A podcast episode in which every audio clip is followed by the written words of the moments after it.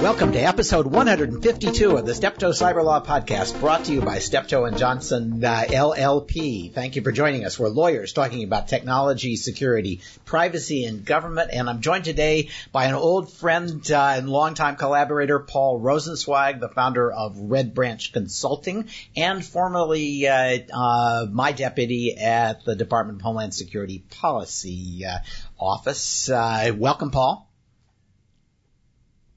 Thanks for having me, Stewart. It's always great to join you. It's a it's a pleasure. Uh, we're going to get you on more often. I I guarantee it. Uh, okay, and from Steptoe.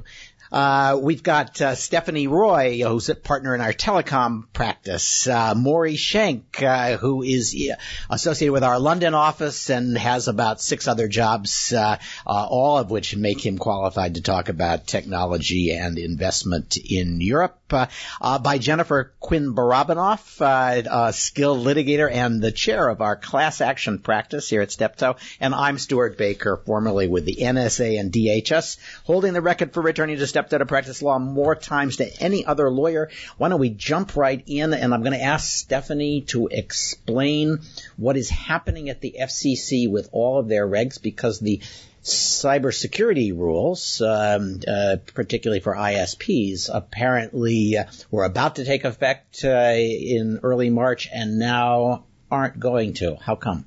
Uh, that's right, Stewart.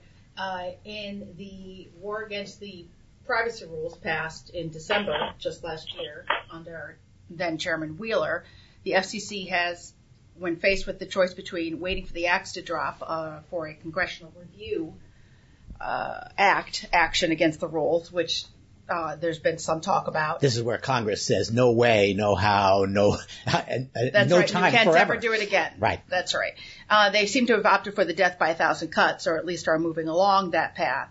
Uh, they the security requirements, which are more or less uh, requirements to have reasonable security measures in place to protect customer proprietary network information, customer sensitive data, customer communications over the network, uh, were set to take effect March 2nd.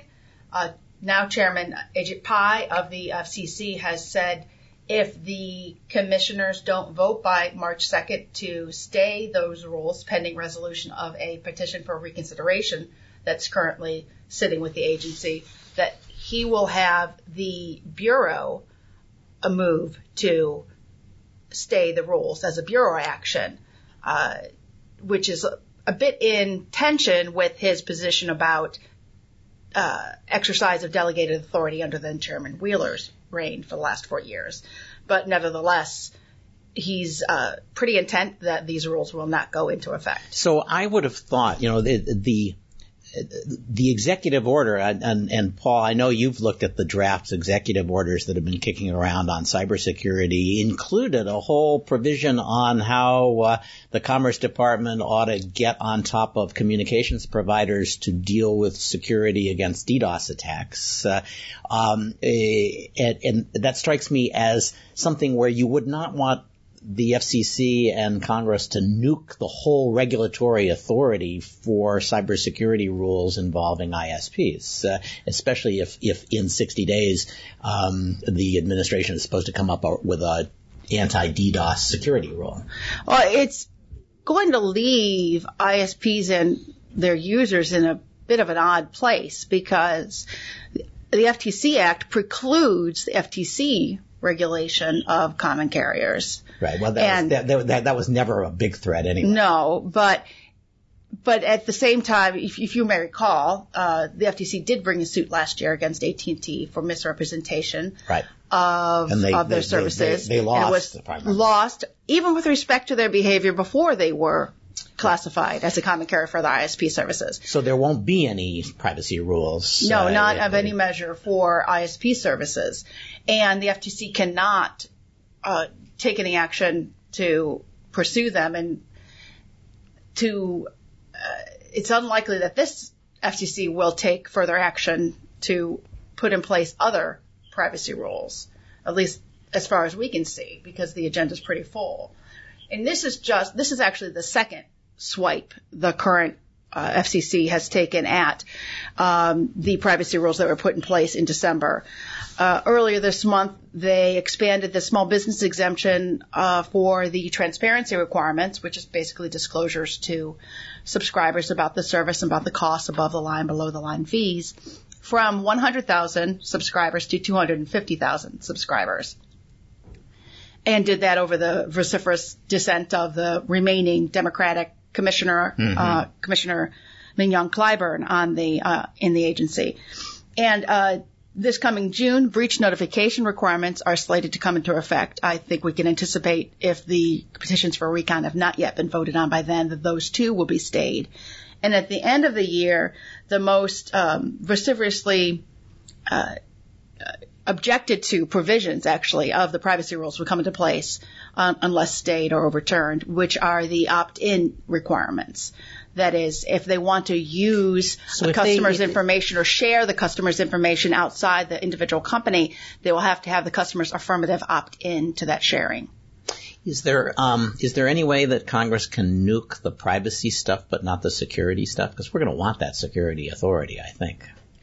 I, you know, I haven't looked into the minutiae of the Congressional Review Act. I don't see any they can just they can. They I don't can know if they this, can this knock off provisions, but not in their entirety. Okay. Right. That's a good question, though. All right. Well, good. We'll but find, you know, I, it maybe has a point right now because there we only have three days left in counting. Well, we're going to find out. Uh, so, Maury, um, uh, there's new legislation coming through uh, uh that uh, uh, in Europe that takes a traditional European stance toward First Amendment rights, which is, do we really need them? at least that's how I read it. can you fill us in? Yeah, so it's a directive on combating terrorism, which has just been adopted by the European Parliament and will take effect um, when it's published. And 18 months after that, EU member states will have to adopt various terror, anti-terrorist offenses, uh, criminalizing terrorist acts, etc. The directive, though, also includes a provision that says member states can restrict the publication uh, on the internet and uh, provide for blocking of internet websites that contain content provoking terrorism. So, so this, this, it's basically an exception from.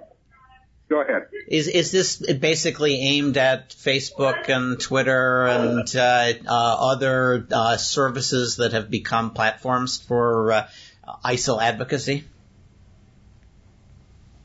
Yeah, I mean, I think it's to allow blocking of sites on Facebook or wherever. I mean, Twitter is harder because Twitter is just individual tweets, but uh, blocking of sites that are recruiting for ISIL and similar groups.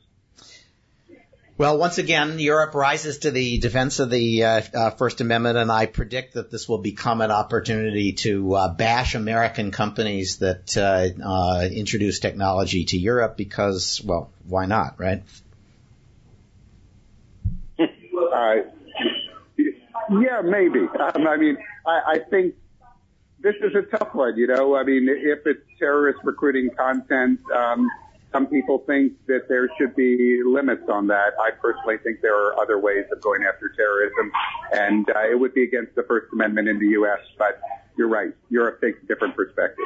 Well, it will be interesting because uh, I suspect U.S. law enforcement will be following along behind uh, uh, the Europeans and letting the Europeans apply the pressure, and then uh, finding uh, First Amendment acceptable ways to to um, exploit uh, the openings that Europe has created. Uh, um, so I, I, I don't want to go too far without actually talking about some some real American litigation type law. Uh, and uh, Jennifer, uh, there's a new standing case out of Michigan, if I remember right, saying that um, basically you don't need any any damages to sue under uh, Michigan's uh, uh, privacy law. Is that is that a fair summary? Yeah, more or less. I mean, the the case involved uh, Time Magazine's alleged disclosure of uh, consumers' reading, personal reading information uh, to data mining companies. They actually argued that the plaintiff benefited from this disclosure, uh, but the district court held uh, rejected a Spokeo challenge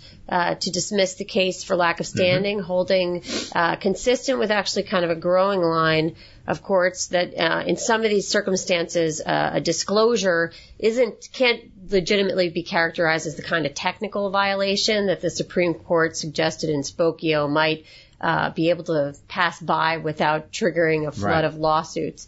Um, but here they held that the disclosure alone was sufficient to support standing. Which I no, I, I I'm not a, not a big enthusiast for plaintiffs' cases, but I've always thought that if if the legislature says this is a violation and you can sue for it, that ought to be kind of the end of the analysis, uh, uh, especially in a context like this where, you know, they could legitimately say, I, I think this is wrong, but they could say having my reading habits disclosed is the harm itself. Well, that's the that's the debate, and you know, as defendants, we continue to make these challenges where um, where you know they seem like they may have some uh, chance of dis- success. Um, it seems like uh, defendants are having better success using Spokeo challenges in cases involving um, sort of uh, unauthorized retention of information. So, for example, under some of the cable statutes, right. privacy acts uh, statutes and such, where there are limits on your ability to retain the information, um, it's a little different. The disclosures are being sense. You kind of say, "What's the harm?" You gave it to them, they they stored it, uh, you had no objection, and they just kept, kept storing it. It's sort of hard to say, "Oh, yes, i have I've suffered harm worse than physical attack uh, because they kept it six right. months." Well, the longer. idea would be that the, the retention creates a risk, right? That's the plaintiff's yeah, perspective. Sure. the longer you have it, the greater the risk of mm. disclosure, and the disclosure is what, um, you know, what seem, where they seem to be making subtraction, unfortunately. So the um, banks, the banks are becoming increasingly the plaintiffs in these cases. I, I, I, I find that fascinating because I, I just, I don't, I can't imagine ba- the bank lawyers I grew up with ever being plaintiffs' lawyers. Right, and that's a good segue into my other notable uh, event of the past week or so, which is that Arby's uh, disclosed that it has had uh, a breach as a result of malware that made its way onto its system for a period of about three months. Um, and this past week, they've been hit with three putative class actions brought not by consumers, but the ones that I'm interested in are the ones that are brought by the issuing banks that are going to sue to they're suing to recoup the cost of replacement cards and which and is other, running around fifty bucks a head, I think. Well, the thing that's sort of interesting about it is if you think back to the Target uh, lawsuit, which was really one of the first places, if not the first place, where this kind of strategy was used by the issuers. Uh, you know, the consumer class action was resolved for ten million bucks and the resolving the claims of the issuers took about 10 times that amount of money. So it just shows that really the focus um, in terms of the risk, um, the risk is really centered on these really commercial exposures. Right, and the banks have decided um, why take a chance? We'll re- we'll reissue cards, um, and then we'll sue for the cost of reissuing the cards. Uh, and it looks like they're starting to get it. Uh, uh, I have to say, as a consumer, I'm not sure that's a favor to me because all those recurring charges that are on one card just fall to the to the ground. I get charged uh, uh, for having failed to pay, or I lose service. Uh, I, and meanwhile, they're telling me that this is great. You're more secure now. Right. Well, and I mean, you know, it seems like eventually some of these, uh, you know, still processing the cost of these lawsuits and stuff, I assume will eventually be passed on to the consumer in some form or another by the issuers, right? Yeah. Uh, oh, fair enough. Uh, they, they, they, they, if they don't get it, get it from the, uh, uh the merchants. Uh, right. Yes. Uh, all right. Well, that is, that is fascinating. And, um, probably the most unexpected way in which privacy is being protected today uh, is uh, big banks bringing class actions against uh, big merchants. Uh, um, okay, uh, Maury, uh, the surveillance scandal of the week comes from Germany, and it involves a talking doll that has now been categorized as um, uh, something that is so unlawful that it has to be destroyed on sight, practically. Is this right? Well, it's a doll called My Friend Cayla, and it uh, can talk to your child and record some of the conversations, sends them back to the manufacturer for reasons that are a little bit unclear. And the German uh, telecoms regulator, Bundesnetzagentur, has said that uh, that's an illegal surveillance device under German telecommunications law because it can listen in on conversations. And yes, it's completely illegal in Germany. I don't know that you have to uh, burn it on sight, but you're definitely not allowed to sell it. So it's it's also pretty consensual. Uh, I mean, uh, at least up on the part of the parents, they know what they're buying because I'm sure it's advertised uh, uh that way. Um, uh, what makes it a surveillance device that is makes it different from like a, a telephone, right? Which you also know the person on the other end is listening to your conversation because you know you put it on squeak on squawk. Well, the details are a little bit sparse, but it sounds like the doll listens in on your child and processes that information for various purposes that are a little bit unclear. It sends conversations back to the manufacturer, um, maybe for marketing purposes, maybe for delivering of some AI-based service regarding the child. It's a little unknown. And so I think it's the surreptitious nature of the listening in. You know, in Germany, where we got a history of Stasi overhearing conversations, that there is a particular and you know wide discretion to block this kind of device. Yeah, well, now there's all kinds of jokes you can imagine making about it. Uh, you know, tell me your secrets, tell me your parents' secrets. Uh, uh, uh that would be it would make the doll uh, creepy. I, my guess is uh, it's not a, it's not a coincidence that this is a U.S. manufactured product. Um, the, that may account for the enthusiasm of the response. I thought they, I, I actually saw something that said, uh, this is an unlawful device to, um, possess so that you actually are required uh, by law to destroy it. Um, uh, in, in, that does strike me as a bit of an overreaction. Well, I, I, think that means it's, uh, I, I on that um, interpretation, I think it is an illegal surveillance device in the U.S. And Stephanie may know this better than I do, but I think you can buy, you can go into these spy shops and buy a lot more stuff where you can just listen in on people. In Germany, you're not allowed to do that, particularly where it's surreptitious and you don't know that the device is overhearing you, even though it's been so widely publicized. And uh, yep, I, I think they've taken an approach that would be unfamiliar to us in the U.S. Yeah, just to reassure our listeners, there are restrictions on trap and trace devices in the United States. Yeah, and and and uh, and, wiretapping. Uh, yes. uh, but that's purely on communication networks, so it's questionable whether or not the same uh, scenario would play here. Uh, well, certainly if you if, if it's consensual, then it's it's over. If you say I, I want this doll to overhear me, I certainly know that they market quite a few uh, devices to spy on nannies. yes, they do. They do indeed. so, uh, yeah, I would think that something would have happened along those lines here, but uh, you know, I, I haven't been asked to represent anyone on that yet. Yeah. Uh, well, and, and I think that's the point. Consent is the point here, Stewart. That this doll can listen in and use the information for purposes that you don't know about. Yes. Um, now, I have uh, an Echo in my house uh, so that I can say, Alexa, play vocal jazz, and and she'll say, I don't know what that is, but if you say play jazz vocals, she will she will play them for you. Uh, uh, she's listening all the time, uh, and uh, it will be interesting whether the Germans insist that uh, she be destroyed as well. Uh, the, it, it, it is less common that her uh, she sends stuff back to the cloud and she sends only small bits of the conversation. But I think that uh, there's a pretty good argument that the Germans ought to be uh, uh, landfilling their uh, uh, their their uh, Amazon Echoes as well.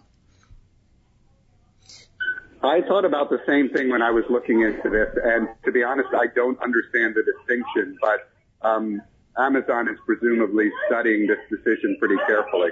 So I, I, uh, let me let me ask Paul to jump in because uh, Amazon has filed a, uh, a brief in response to a uh, warrant seeking the contents of a uh, uh, of uh, Alexa searches or commands issued by a suspect, uh, um, and I, I, was pretty unpersuaded by uh, Amazon's objection to that to that order, and I wondered if you had a chance to take a look at that.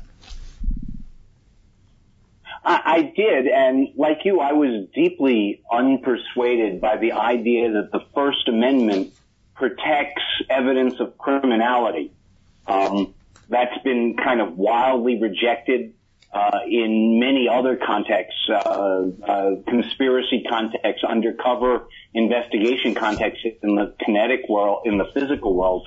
Um, I cannot imagine that there is a First Amendment protection uh, for asking Alexa to help you figure out how to build a bomb or yeah. find child pornography or m- launder money. Um, you know, the other things might be, right? I mean, I, I sort of buy the idea that my search preferences do reveal something about me and that there's a, there's a free speech, privacy, Fourth Amendment miasma of privacy there that has some basis, but not against a, a valid criminal search warrant. Yeah, so they, they, they the, the argument they make, uh, they make two arg- First Amendment arguments, both of them unpersuasive. Uh, one is this is like Ken Starr and actually Paul Rosenzweig uh, trying to get the um, uh, uh, the book purchase records of uh, a um, uh, uh, of uh, who was it that um, uh, Monica Lewinsky uh,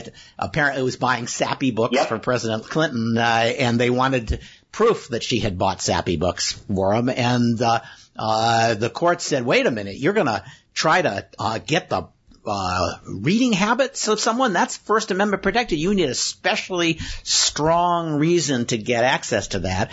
And I, Amazon's argument is, well, that's what you do when you talk to Alexa. I've never ordered a book in my life off Alexa, and I'm willing to bet that nobody, uh, uh, probably less than 1% of the queries are order me this book. Uh, Amazon's basically saying we shouldn't have to produce our order records because First Amendment, uh, which kind of you know, uh, if this were 1997, Amazon was a bookstore, that's fine. But today, this is this would be like Walmart saying, "You want our uh, the purchase records of people who came to visit us? Uh, we sold six books last year, and so we refuse to provide it because of the First Amendment." Yeah, no, I, I think that that's exactly right. Um, you know, especially uh, if you're if you restrict the the request to books ordered about how to avoid criminality, how to be, yes, you know, how to avoid criminal prosecution, right? Yep. And then their their other argument I, I, I find particularly charming uh, is they say, well, we have a First Amendment right and Alexa is talking to people, so what she says has to be First Amendment protected. Uh, um, I don't know how much First Amendment protection there is in I don't understand you, uh, but um, uh, that uh, I, I, and and uh, frankly, who cares what uh, what she says? That's not really all that relevant. Uh, uh, and but the idea of giving Alexa, uh, First Amendment rights. I mean, Tim Cook must be really jealous because I'm sure he wanted to argue first that Siri had First Amendment rights. Uh, and oh, yeah. actually, I was going to say, think of all the liberals who objected to corporations getting First Amendment rights in terms of uh, contributions to campaign finance. They must be rolling in their graves right now. Oh yes, of course. Uh, it's uh, uh, if they had only uh, created an artificial intelligence to write the checks, uh, this would be a cause célèbre among liberals. yep, great idea. all right, um, one other legal case that I thought was worth talking about because again I was kind of unpersuaded. Maybe you're more persuaded. Was this Northern District of Illinois revolt of the magistrate's uh, um, uh, decision that says uh, we're not going to let law enforcement insist that everybody who is in a uh, house suspected of uh, marketing child pornography. Uh, the, uh, we're not going to let the police require everybody who's there to put their fingers and thumbs on any of the iPhones uh, or other phones that are picked up there uh, in order to get access to the phones. Uh, and uh, you know, obviously what law enforcement is doing here is responding to uh, Apple's uh, deeply uncooperative approach to providing access to their phones. There's a very limited period of time when you can get in uh, with a, a, fingerprint, and if you arrest everybody and ship them off to uh, uh, uh, to jail and try to get them to open up the iPhones by the time the iPhones show up there, you might have missed the window. So the idea is to get a court order that says you can search the premises, you can arrest the people or search the people that you find there, and you can make them uh, add um, uh, their phone, uh, their fingerprints to the phone in order to open it up and search the phone. Uh, uh, and uh, this revolting magistrate said, no, no, no. There's like fourth and fifth and First Amendment issues here, and I'm not going to let you include that in the search or, search warrant uh, which sort of leaves law enforcement with sort of even fewer um, uh, remedies than it had before. Uh, did you get a chance to look at that? A, it was a long opinion, but it didn't get, you know, uh, yeah, more persuasive. Long and turgid. Long and turgid. Um, uh, I, I, I, was completely unpersuaded by the Fifth Amendment idea uh, that there's something inappropriate in asking people to provide a fingerprint. Yeah, right? he, he uh, if we actually buy that, yeah. we're going to destroy all of our CSI. Uh, everything that CSI does is based upon the involuntary, uh, the ability to involuntarily compel uh, physical characteristics, standing in lineup, voice exemplars, blood, DNA, yeah. fingerprints, you name it. So, so that has to be wrong. And, and, right? and he, he, the way that he, the, the, the, the, way this magistrate, who's David Weisman, uh, did it is he talked and talked and talked and talked and set and cited all the right law and then at the end he just said and so this is really the equivalent of testifying uh, without any persuasive analysis right. of why this was the equivalent of testifying and then once he said it's testimony he could say it's first amendment it's fifth amendment protected yep exactly uh, so it was ipse dixit um, I was a little more interested in the Fourth Amendment analysis in part because we don't have the underlying application and uh, and we don't and all we have is the opinion. So one the most charitable way to read the opinion is that the police said we don't even know if there are iPhone people iPhones there. We don't know if any of those iPhones have this pornography, and we don't know if any of the owners of the iPhones are also physically present. So the one argument I can make for this was that it seems to possibly be a, a lack of particularity objection. Yeah, yeah, yeah. I know uh, you're, you're, you're, you there might be some phones there. They might be, they might have pornography, and their owners might be in the place. Um, if that's it, then it's a meaningless uh, argument about a specific case. If I saw the application and said, no, we know that there are three people there, each of them owns an iPhone, and one of the three has the um, has porn on it, kitty porn then then this guy's out to lunch again. It's and a, he'll be reversed. It, it, it's it's a it's a funny opinion. You know, it's always risky to make fun of people for being technologically unsophisticated if you're not really technologically sophisticated. And I thought this this uh, opinion falls into that. He mocks the opinion for talking about blackberries uh, uh, uh and for not realizing that there are uh, other operating systems besides uh, uh, Apple's, and then he cites Microsoft uh, and its operating system as having a, a, dominant share, which is certainly not true of devices. Uh, uh, and even if he had meant Android, which he clearly did not, there's plenty of Android devices that require fingerprints as well. So I, I think his effort to say, and he was he properly called out the government for using a, a form from 19, you know, 99. Uh, uh, but nonetheless, uh, uh, there is a high likelihood that somebody in that uh,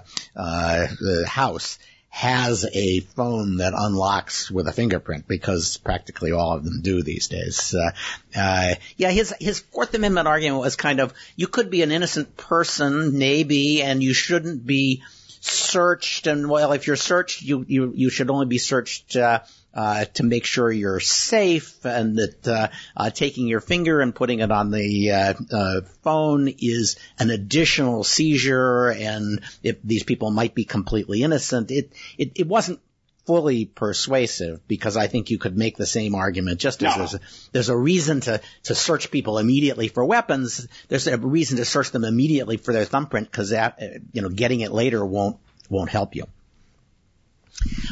All right. Uh, I, I, think that's probably right. So I know you you read and I you, you, inspired me or guilted me into reading the GSA IG report on 18F. Uh, and uh, since I didn't even know what 18F was when you told me you wanted to talk about that, I'm going to let you explain what 18F is and why 18F is in such hot water with the uh, uh, Inspector General for the General Services Administrator. Uh, well, 18F is in trouble with GSA because GSA is old school and 18F is new school. That's the that's the short answer. So um, 18F, 18F was... which is the well, 18F, which is the street address for GSA, by the way, which is how they got their name, is a digital consultancy inside GSA. It was started under the Obama administration, and the idea was to bring some of the project management techniques of Silicon Valley um, to uh, Washington. It was motivated mostly by the, the massive failure at healthcare.gov, uh, which was built the old-fashioned way. They they spent a year thinking about what they wanted. They spent a year writing the code, and then nothing. And then they turned it all on at once. 18F and Silicon Valley, we trot out new features one at a time. We and if they don't work, we take them out and we put them put a new one in. So we'll add a new button will give you version 2.1.1 of a of an operating system will ha- add a response functionality, whatever it is that is is new and different. And uh, 18F got in trouble because it doesn't check the boxes on all the FISMA security um, requirements that GSA is enamored of. And anybody who knows this area knows that FISMA is uh, about checking boxes. It's not yeah. about uh, actual security, and um, the relationship between it and actual security is accidental at best. Um, but the GSAIG can't do actual uh, audits because he doesn't have the competence. Congress doesn't have the understanding. So they're going to go after 18F for not being old school, not uh, working like Washington is supposed to work, and instead being effective in Silicon Valley-ish in its approach. Yeah, that's a short answer. Yeah, I, I, it, it, was an interesting report. It was it was uh, you know the IG in high dudgeon uh, as as it's sort of hard to write an IG report without being in high dudgeon, but the, they were just shocked that 18F didn't observe all of the processes and get all the approvals uh, and or even if they were approved, they didn't have a signature to show that they had been approved. Uh, it was uh, it was very much a um, uh, an, an old school. Um, we found a scandal here. No one is following procedures, and and, and like you, I, I suspect that 18F rather gloried in its failure to follow all these procedures because they were smarter than and faster than uh, uh, the people that they were supposed to getting approvals from. So they just skipped that step. Well, I mean, look, the way that Silicon Valley operates is always historically weak on documentation. Uh, that's that's the big problem with trotting out new features kind of uh, in rapid succession is documentation catches up. Washington is about documentation and only about documentation, not about effectiveness. Doesn't matter if your plane flies, so long as the you know the design has been approved with 63 signatures, you're you're um you're in good shape because Congress can't come after you in a we live in a zero defect world and and Silicon Valley is about try things. If they fail, try something else. Yeah. Right? You know, um, you aren't an entrepreneur unless six of your companies have failed and your seventh one has made a billion dollars. Yep. I, uh, and so this was a way of, of schooling them, right? So I, I agree with you, and and one of the hard questions here is what's the new administration going to do? It's going to be very tempting to say, oh, those idiots, they, you know, no wonder they got the DNC got hacked. They had all these these fools uh, doing stuff uh, uh, inside the government that uh, was were going to get the GSA hacked. Uh, I, whereas I I suspect that there's a lot of problem on the uh, um, uh, IG side of the ledger, and maybe a lot of creativity on the 18F side. But my guess is this thing is going to really uh, put a stick in the spokes of uh, uh, innovation uh, on uh, uh, how to procure and implement IT projects. I think that's exactly right. The winners are going to be the very big IT companies that that can meet all of the compliance requirements, and that takes six years uh, to do. You and I both know, for example, of the large company that I won't name because I don't want to be sued that spent you know, eight years trying to build a new immigration uh, immigration adjudication system for USCIS with absolutely no success at all. 18F has moved that program forward substantially in the last three years. It isn't perfect yet, but we actually have functionality at CIS because we're doing something different now. It's a crying shame and the losers are going to be the American people who are going to continue to waste taxpayer money on, on old school systems. So um, let's move to what the new administration is doing. Uh, I, have you spent time with the draft cyber, the second uh, leaked draft cyber executive order? That's now been out and on the street for a month, and nothing more, no updates have leaked, although I'm sure updates are ongoing. Uh, and we keep being told, yeah, any minute uh, it'll come out, or maybe any week uh, it'll come out. Um, a, a, so we we're looking at an old document, but it gives us some sense of where the administration is thinking about going. I thought it was actually a pretty good job uh, the last time I saw it. Yeah, I, I, I thought version I thought version one which which is now three months old, uh, was probably written by some intern who who took dictation and didn't know what they were saying. Uh, it was it, it, was it was a clutch. I think version two um, reflects uh, the uh, victory of cyber professionals. Uh, for people who are looking for President Trump to be a transformative person, um, this is not that president. Right. This is a president of, of continuity um, indeed, you know, change around some of the language and some of the emphasis. And I mean, I hate to say this because it'll probably kill us, but this this one could have been written as uh, as the next step in the Obama administration's evolution of cybersecurity Which in would, the federal government. And the Obama Uh, the- administration just just was a continuation of the last few years of the Bush administration. There is enormous continuity here. Exactly. Yeah. Exactly. I, I think, I, I mean, the draft here, I mean, the good news is things like uh, starting to treat the entire uh, secu- security of the entire federal government as a single enterprise um, instead of, you know, 97 different uh, uh, security systems, each of which is, is you know, only as, w- the collective of which is only as strong as its weakest link. It's a good thing that they're going to try and make cabinet secretaries own this and be responsible for breaches. I mean, one of the great failures in the Obama administration was, you know, nobody gets sacked for, for the constancy of, of problems. And that's in large part, uh, something that we're trying to change here. I think that's a good change as well. You know, I thought the, the draft EO, uh, reflected the fact that some, that people, people we know, like Tom Bossert, Kirstjen Nielsen, have gotten their arms around this and are starting to try and move it in a, in a sensible forward-leaning direction. So th- that uh, I, I I agree with you. That executive order um, never had the problems, it looked like it had been pretty carefully vetted, uh, uh, where some of the other orders had not been. Um, those other orders cost uh, uh, General Flynn his job. At least that was part of the disorganization that uh, led to his demise. Uh, the irony here is that if the Homeland Security team uh, at the White House produced an order that isn't going to create the same kinds of problems. Uh, uh, their reward apparently is that they're going to be folded under General McMaster, um, who has decided that um, uh, his contribution to um, uh, uh, providing leadership is a turf war with the Homeland Security Council.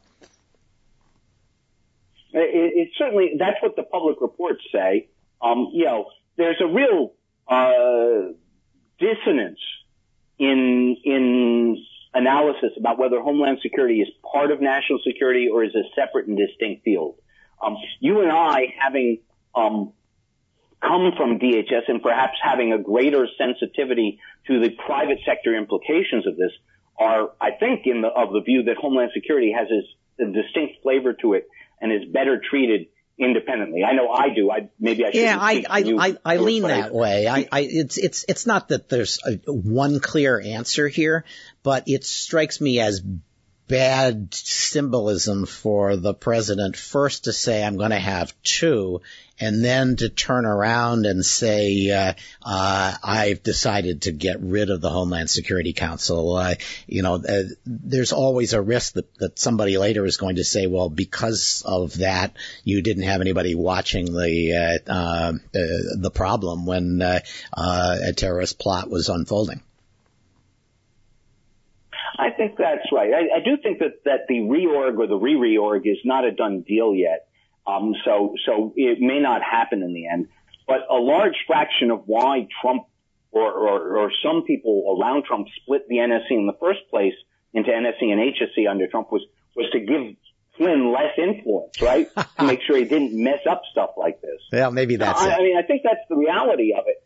And, and, you know, to the extent that you think that McMaster is a sensible replacement for Flynn, and I certainly do having met the man, you know, probably even if they refold it back in, that's just going to give him some oversight and, and responsibility. But he's a smart enough guy to know what he doesn't know. And one of the things he doesn't know is cyber very much, and he knows that.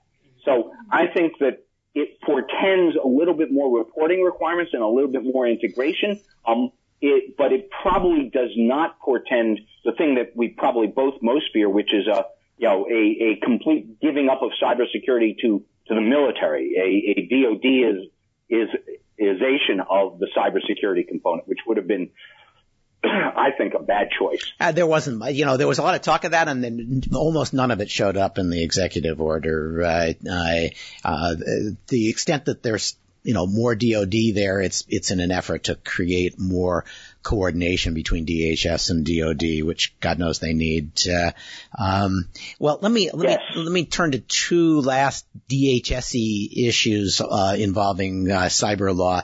Um, the designation of our electoral infrastructure as critical infrastructure by the Obama administration has spurred uh, you know, a, a, resolution I can hardly read. It's so uh, uh, uh chest poundingly uh, uh, independent from the National Association of Secretaries of State, last heard from probably 45 years ago, saying we're shocked that you would designate electoral processes as critical infrastructure, and we demand that you rescind that that designation.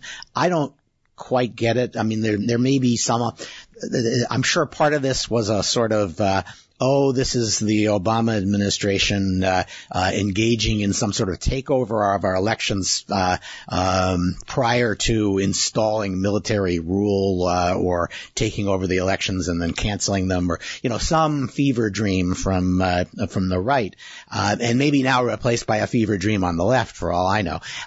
but what's the actual impact of the designation, and does this uh, uh, National Association of Secretary of State's resolution strike you as uh, uh, the same way it strikes me?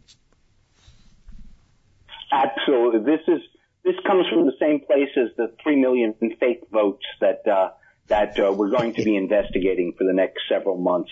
It, you know, it is the product of conspiracy theories gone wild that with the designation comes authority to direct state secretary, secretaries of state uh, in how to conduct their business and ultimately uh, the requirement that they uh, listen to the federal government about things unrelated to cybersecurity, like voter registration and uh, and things that are are hot button issues, which is not what this is about. You know, the uh, electric sec- electric grid sector has been designated a critical infrastructure for 10 years now, and the federal government hasn't taken it over yet. Right?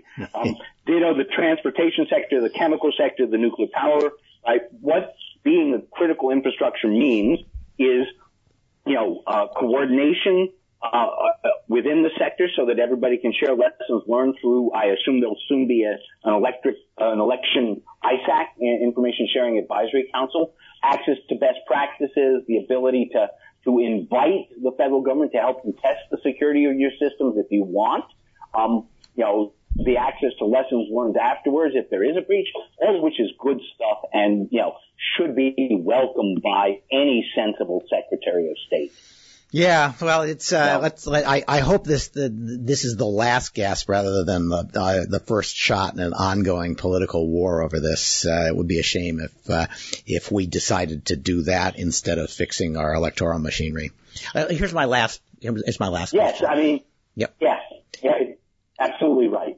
So, so um, your last one. The the last one is the uh, Department of Homeland Security has announced that it's going to ask Chinese um, visitors to the United States to provide their social media uh, identifiers, uh, uh, uh optionally and voluntarily, something they're already doing on ESTA for VWP, uh, that is to say, developed world uh, visitors, uh, uh, something they are doing more aggressively in the context of uh, refugees. Um, it looks as though it, this is this is the kind of regulation I've seen from CBP before, and you have too, a kind of creeping up on the problem, a gradual boiling of the frog, but I think we can start, we can expect that within four years, um, social media handles will not be something that you supply voluntarily, but that's something you supply if you want to come to the United States. I, I think that is right for foreign nationals.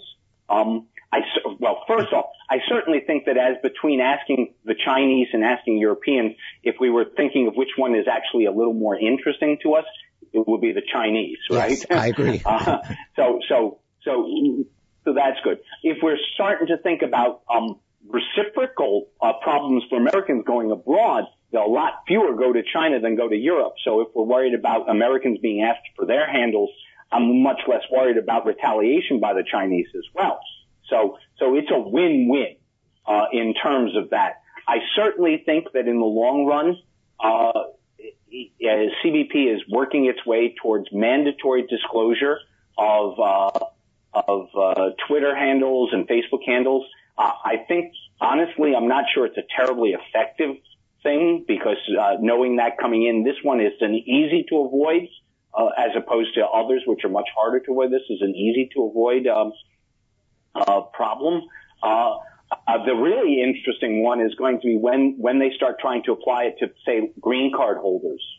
Yeah, and I'm not, right? you know, that, that, whether or not that that strikes me as the hopefully the kind of mistake that you make once and don't try again. I mean, uh, going after green card holders yes. is is um, uh, constitutionally fraught, and uh, uh, you know if, if, they're already here and and here permanently, um, it's uh, implausible that uh, uh, doing this kind of screening is going to produce problems. So you're more likely to solve uh, problems of people who are here permanently and engaged in terrorism by doing, you know, FBI law enforcement investigations. So I I I, I hope that they don't um, move in that direction, they they might be better off going uh, to say, you know, um, we want consent, or uh, if Congress creates the authority, having the authority to go to the social media uh, uh, agencies and say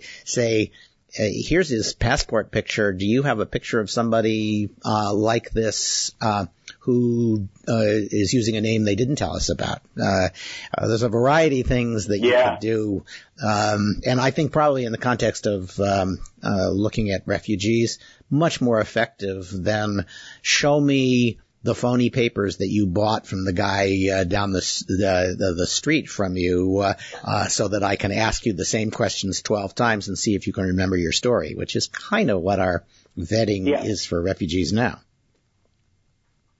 Yeah, or, or, or the show me the Twitter account that you just created. Yes, you know, exactly. Uh, uh, six months ago, people with "I love America" tweets, right? You know, exactly.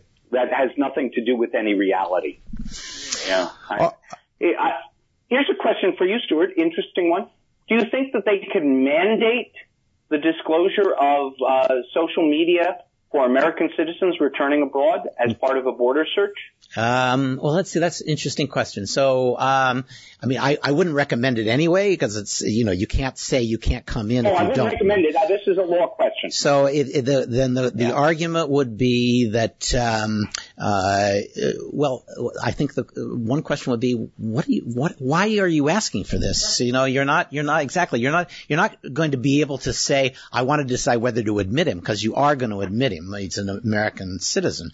Um, so then the question is, why are you asking for this? Uh, uh, and, and you might say, well, because we think that he might be engaged in some criminal behavior or some other socially undesirable behavior to which the appropriate response is, well, then you should meet the requirements for criminal investigations. Get a subpoena, get a warrant, uh, and do it. And, you know, you might say, well, I'm, he's here on the border. I can, I can do searches without, uh, uh, going, uh, uh, through that process. I think that would blow up the border search exemption.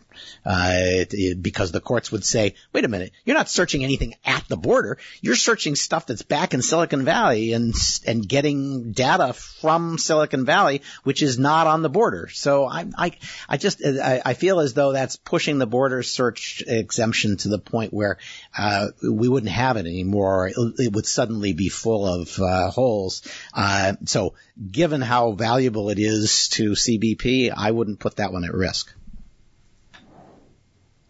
I, I, I agree. I agree. I wouldn't try it, and I think it would lose in the, in the long run. All right, uh, Paul. Anything else that you want to tell people? Anything? Any speeches you're giving? Events you're going to be uh, uh, at? Uh, papers you're releasing that everybody should be looking for? Yeah, the, there's a good paper coming out uh, in a couple weeks, and maybe we'll come back on and talk about that. I wrote over at Heritage about um, uh, the, the way forward for Congress to authorize a limited amount of uh, active cyber defenses for the private sector. Yeah, all I. You would love, Stewart. I do. Uh, we call, yeah, we're going to call for a, a program, a, a certification program that you know, kind of like um, private. Uh, private uh, detective sort of thing. I'm right? looking. I'm looking forward to getting you back on to talk about that. Uh, um, and I, I've just discovered that John Carlin uh, is not a fan of this, so maybe we can get him on at the same time and uh, talk about it uh, uh, together. But uh, uh, Paul, thank you so much for coming on. I Thank. predict John will change his mind. Great. I predict John will change his mind now that he's in the private sector. Yes. All right. Well, that would be good. All right. Uh, thanks to Paul Rosenzweig, to Stephanie Roy, to Maury Shenk, and to Jennifer Quinn Barabanov. As always, the Step- Steptoe Cyber Law podcast is open to feedback, and we'd love it if you would send your questions or suggestions for interview candidates. And I, I haven't acknowledged all of them, but we've got some great ones, and we are going to be coming back to them. And I am confident awarding at least one and maybe several of our uh, coveted Steptoe Cyber Law podcast uh, mugs, complete with logo to people who suggest uh, interview subjects whom we get on the show. Uh, this has been episode 152 of the Steptoe Cyber Law podcast, brought to you by Steptoe and Johnson. Don't forget uh, uh, to uh, send us additional feedback and especially go on iTunes, give us five stars, please, please. We're begging, we're begging. It's uh, it's how other people find us uh, when we get good reviews. Uh, uh, we get uh, featured. Uh, well, probably not if Tim Tim Cook has anything to say about it, but at least their algorithm will be kind to us. We hope you'll join us in the future as we once again provide insights into the latest events in technology, security, privacy, and government.